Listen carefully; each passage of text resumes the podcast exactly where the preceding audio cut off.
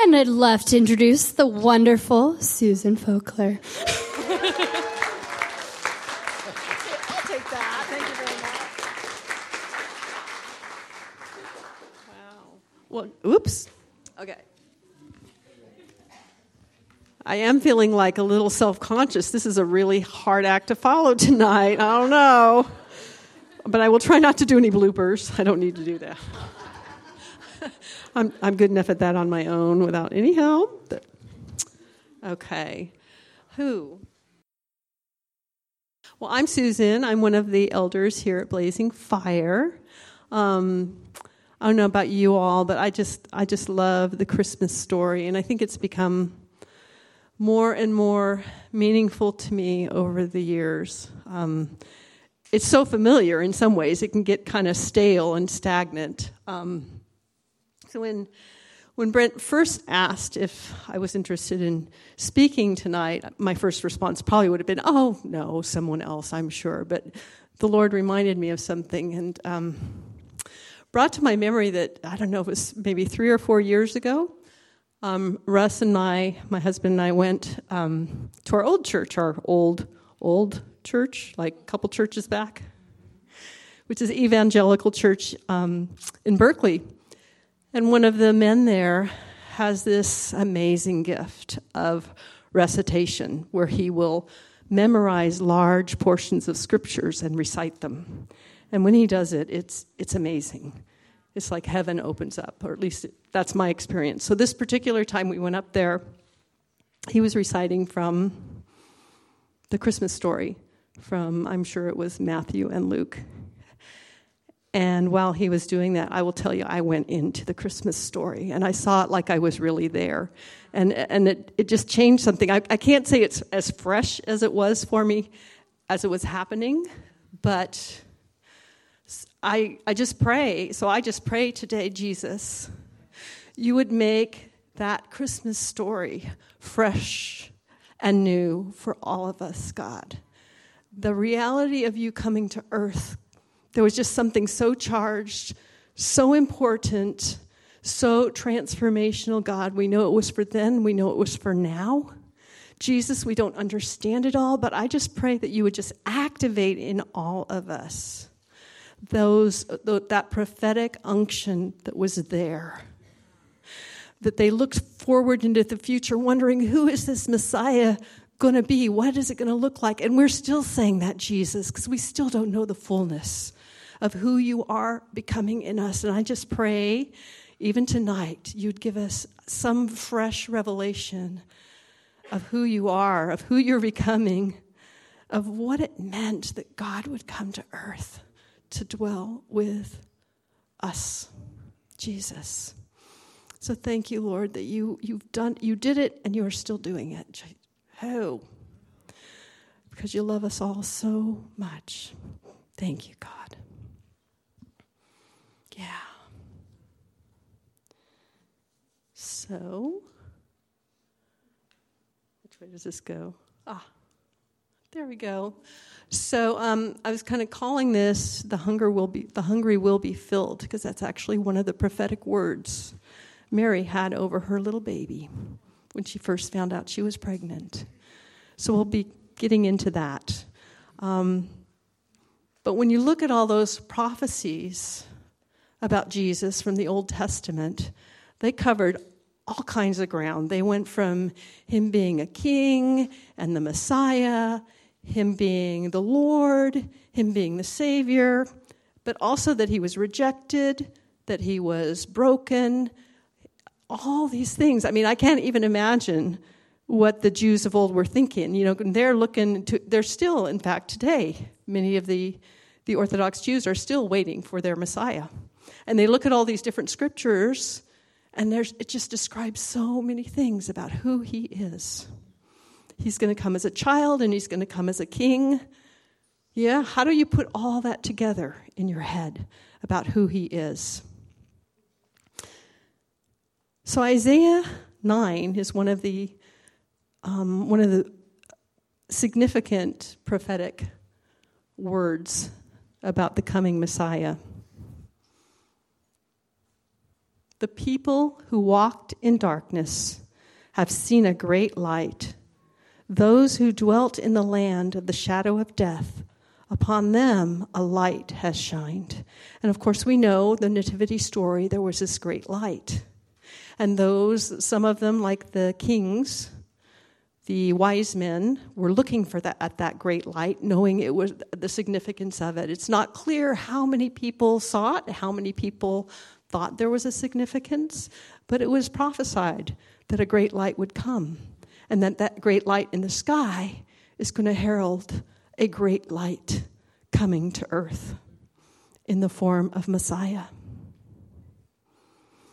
light was entering our world like never before since the time of Adam and Eve.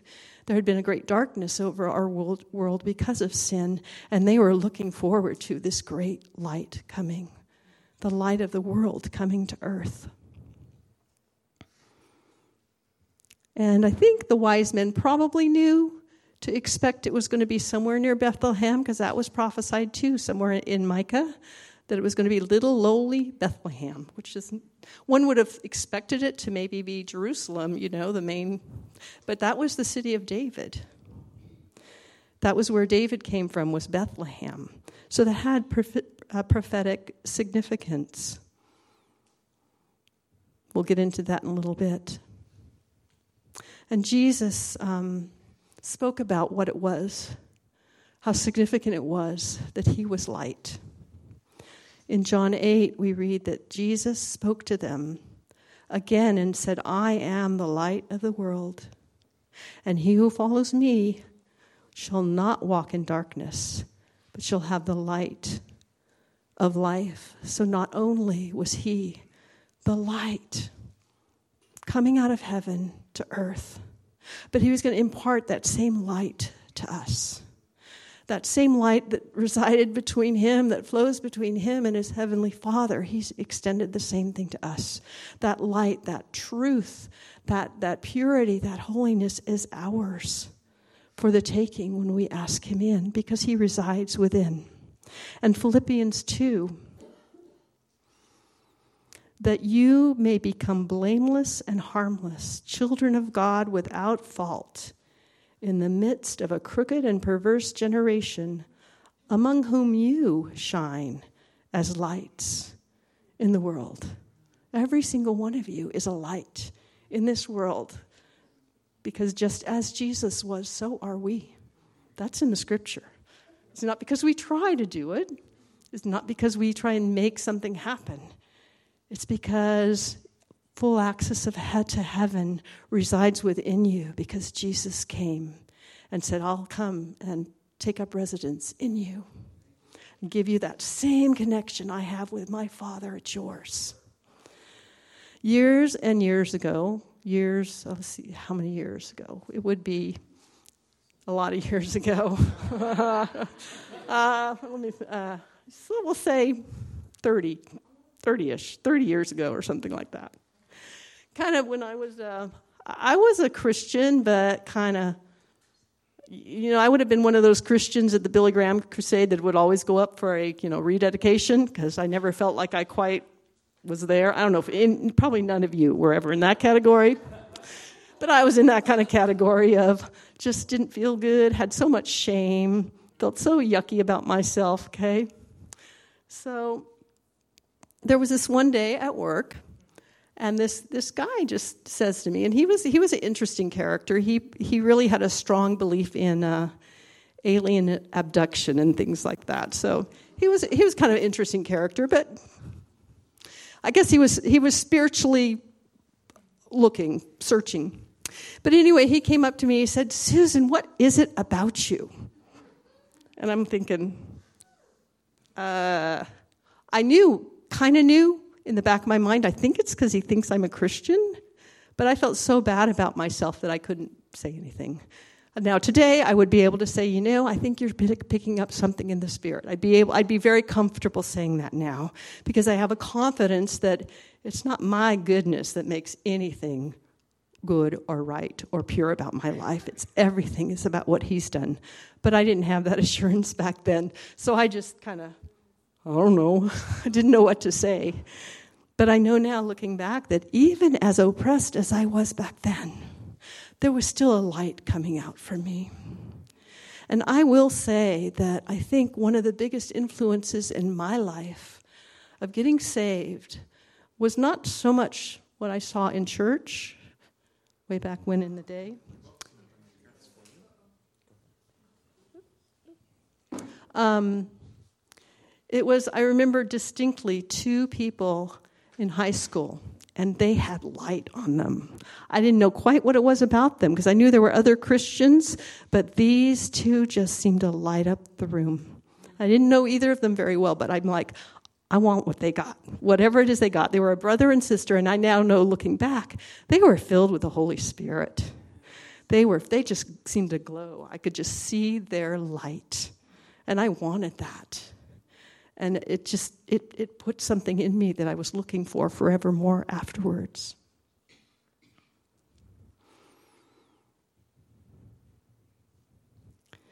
And looking for uh, Continuing into Isaiah 9.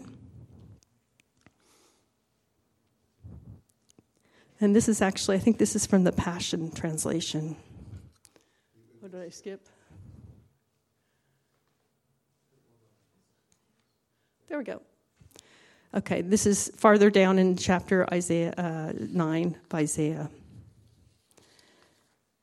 And I think the kings probably knew something about Isaiah 9 because they came to worship him, didn't they, when they came to that baby? They came with presents, very valuable treasures, like we saw in our little video. they came to worship him. They didn't just come to see a baby, they, seemed to, they came to see their king and their Lord. There will be a new time, a fresh start, hope of all hopes, dream of our dreams. A child is born, sweet breathed. A son is given to us, a living gift. And even now, with tiny features and dewy hair, he is great.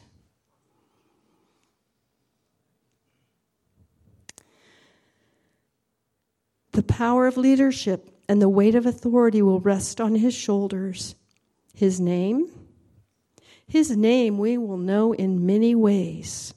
He will be called Wonderful Counselor, Mighty God, Dear Father Everlasting, ever present, never failing, Master of Wholeness and Prince of Peace.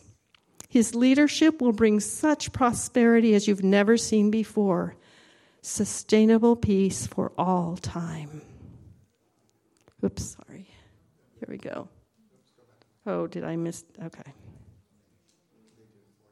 Oh. Thank you, guys.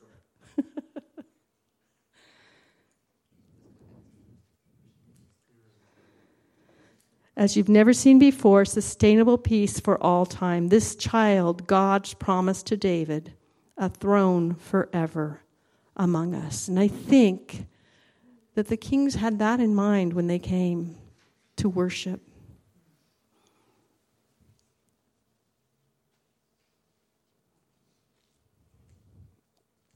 Oh.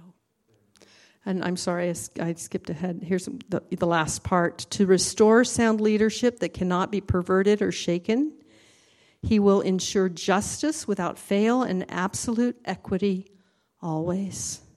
The intense passion of the internal commander of heavenly armies will carry this to completion.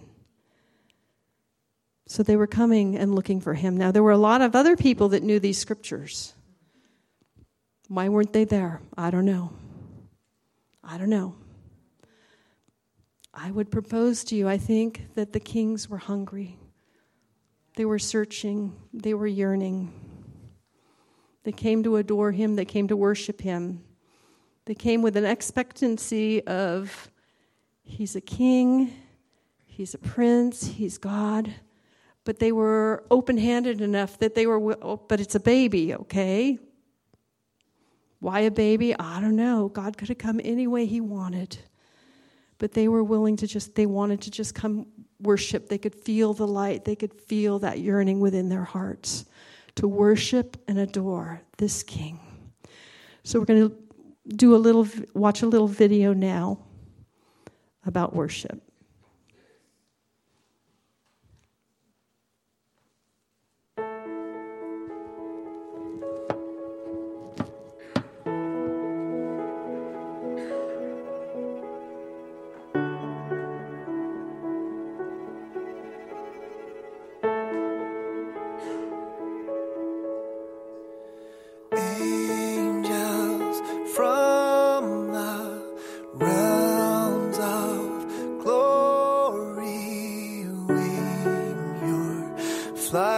Light o'er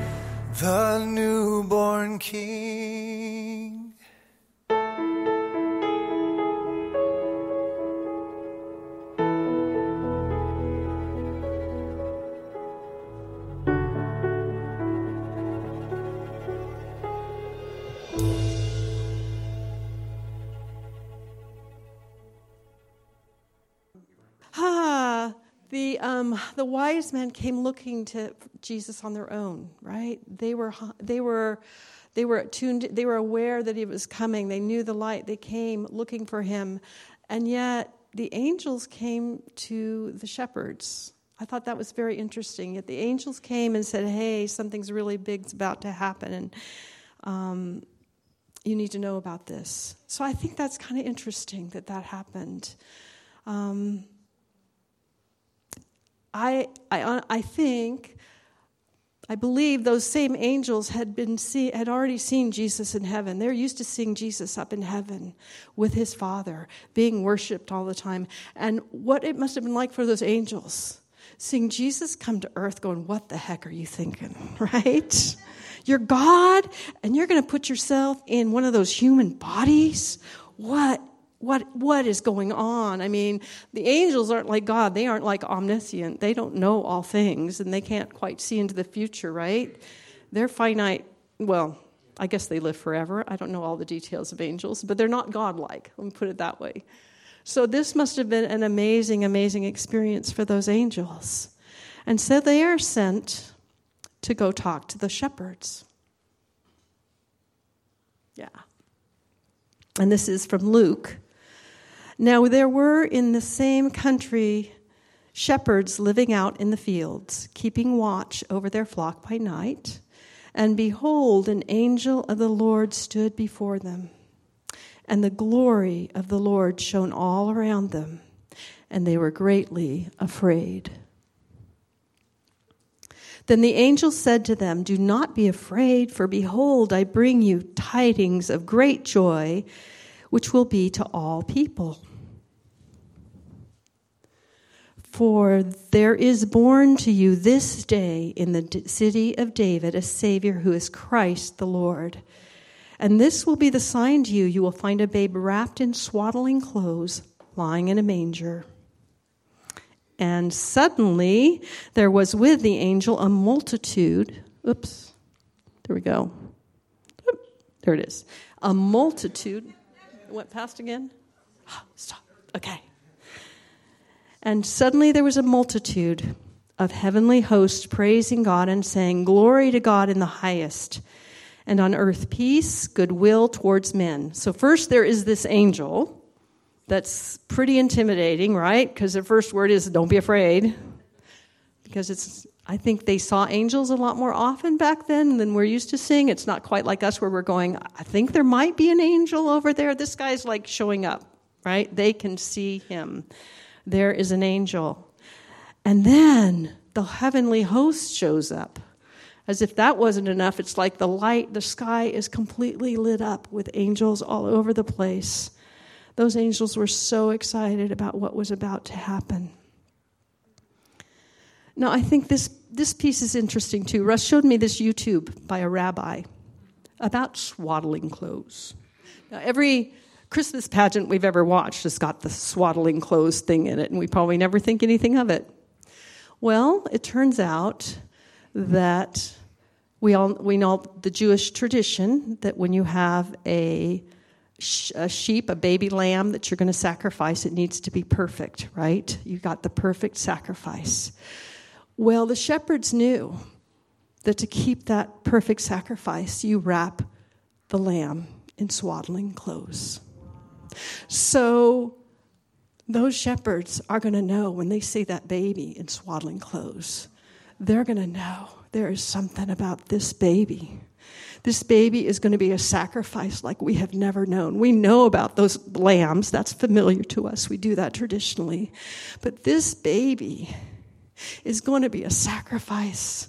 We've never seen this before. And I think, I don't know, there was something about those shepherds. They got a special invite that the, nobody else seemed to get. Because I think they knew something in their heart. They knew what it meant to have sheep without a shepherd. They knew what that meant. They knew that was not a very good thing. Those sheep need shepherds.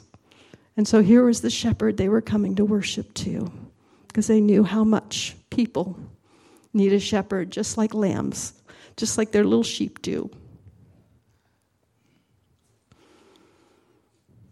And the other thing about that, um, I, don't, I don't know I don't know that much about Jewish tradition, but the firstborn is really important and really significant.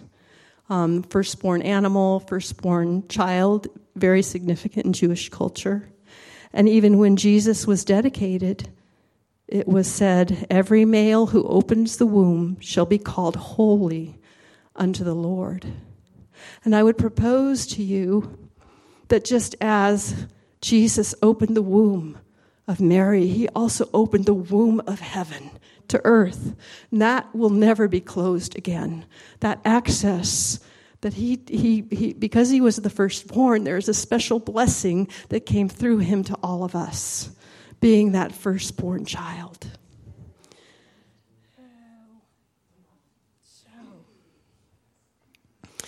So then we have to can't can't finish this without talking about Mary, of course. She was one amazing lady. And there's some pretty crazy signific- prophetic significance about all the things that went into um, what happened with Mary. First, she, of course, has that visitation with an angel. Um, and she's like, okay, I don't know what this is going to look like, but okay, we'll go with this. Um,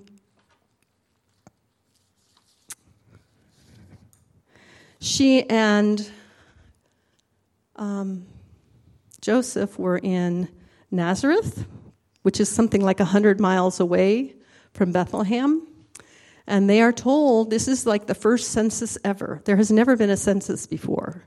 And the emperor says there's going to be a census. You all have to go to your hometowns, which for Mary and Joseph was Bethlehem. So they have to travel 100 miles, and she is like pregnant, right? She's about to give birth. That'd be kind of freaky. We get a little worried about, you know, flying for a couple hours when we're nine months pregnant in, in our society, and they're traveling 100 miles. Um, but here's, here's a couple more very interesting um, prophetic things. Uh, she was going to Bethlehem, and Bethlehem means house of bread. And then she ends up giving birth in a stable, and where is Jesus laid? In a feed trough. So when the angel comes to Mary, and she knows she's pregnant, and then she goes to visit her cousin Elizabeth.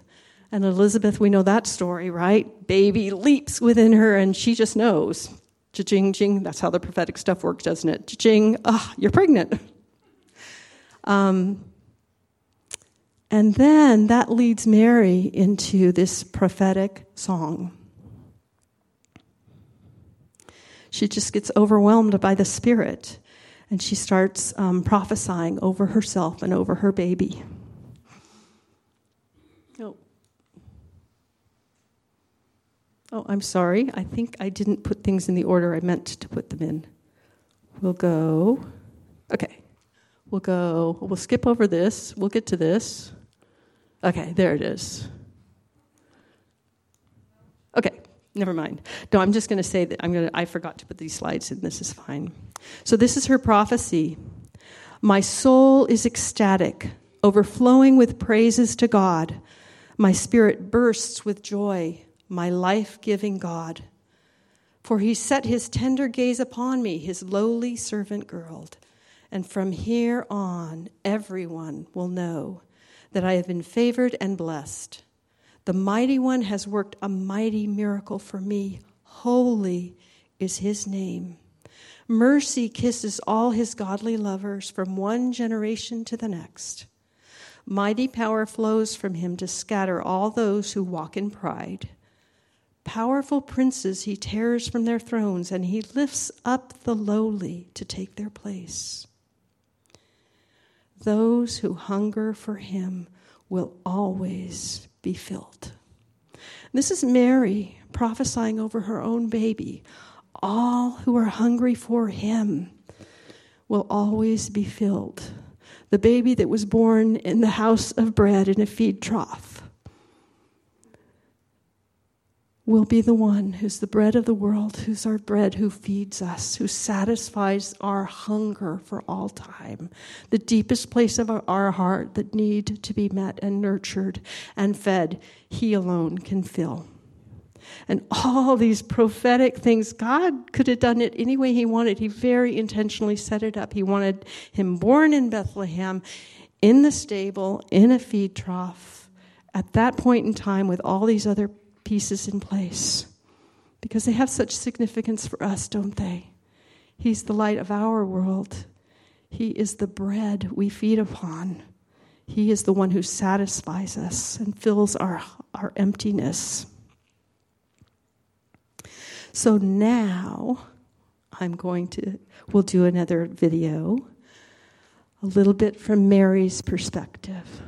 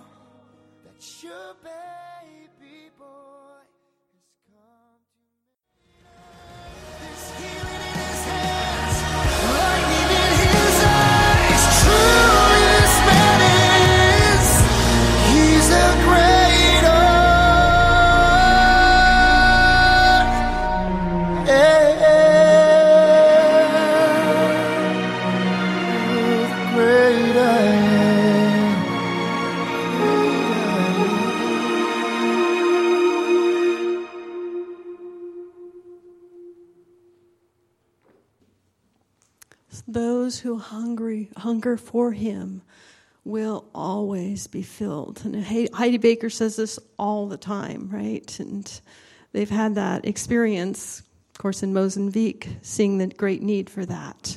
But that's a promise to each one of us in our lives. Sometimes we think the, the deep needs in our heart aren't going to be satisfied. But the hungry will always be filled. It's a matter of recognizing what our hearts are really hungry for. Are they really hungry for Him? Because I think a lot of people missed it way back when. They were hungry, the religious were hungry for Him to come in a certain form, right? By, they had a certain idea of how He should come and what it should look like. And they, they missed it. A lot of them missed it. And a lot of people are missing it today.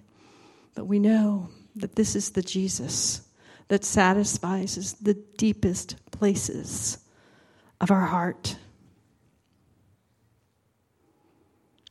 And in John 6, and Jesus says this It is my Father who gives you the true, the true bread from heaven. The true bread of God is the one who comes down from heaven and gives life to the world. I am the bread of life. No one who comes to me will ever be hungry again. Those who believe in me will never thirst. You know, Mary believed. She didn't understand, she didn't quite get it. She believed. And she was hungry for who he really was. She was willing for him to come as he really was. And, and so was Joseph. So were the wise men. So were the shepherds. They believed and they were hungry for who he really was. And I felt like the Lord was showing me tonight, even, that there were so many kind of almost crazy prophetic things that came into play with the birth of Jesus when he came to earth. And I believe for each one of you here, he has set up very similarly very many different prophetic things, people at the right time, situations. Sometimes we can't see them. Sometimes we look back retro. I mean, it's very easy for us to look back retrospectively and see all this stuff going on with Jesus. They wouldn't have been able to see that all way back when. And that's the same is true for each one of your lives. God is at work in your life right now. He's putting all kinds of pieces in place because he knows that he is the bread of life that will satisfy your every hunger and need. And I know I've done it. I've tried to, you know, go off this way or that way, or maybe it's what I do that's going to satisfy me, or, or maybe it's enough money, or enough status, or enough people liking me.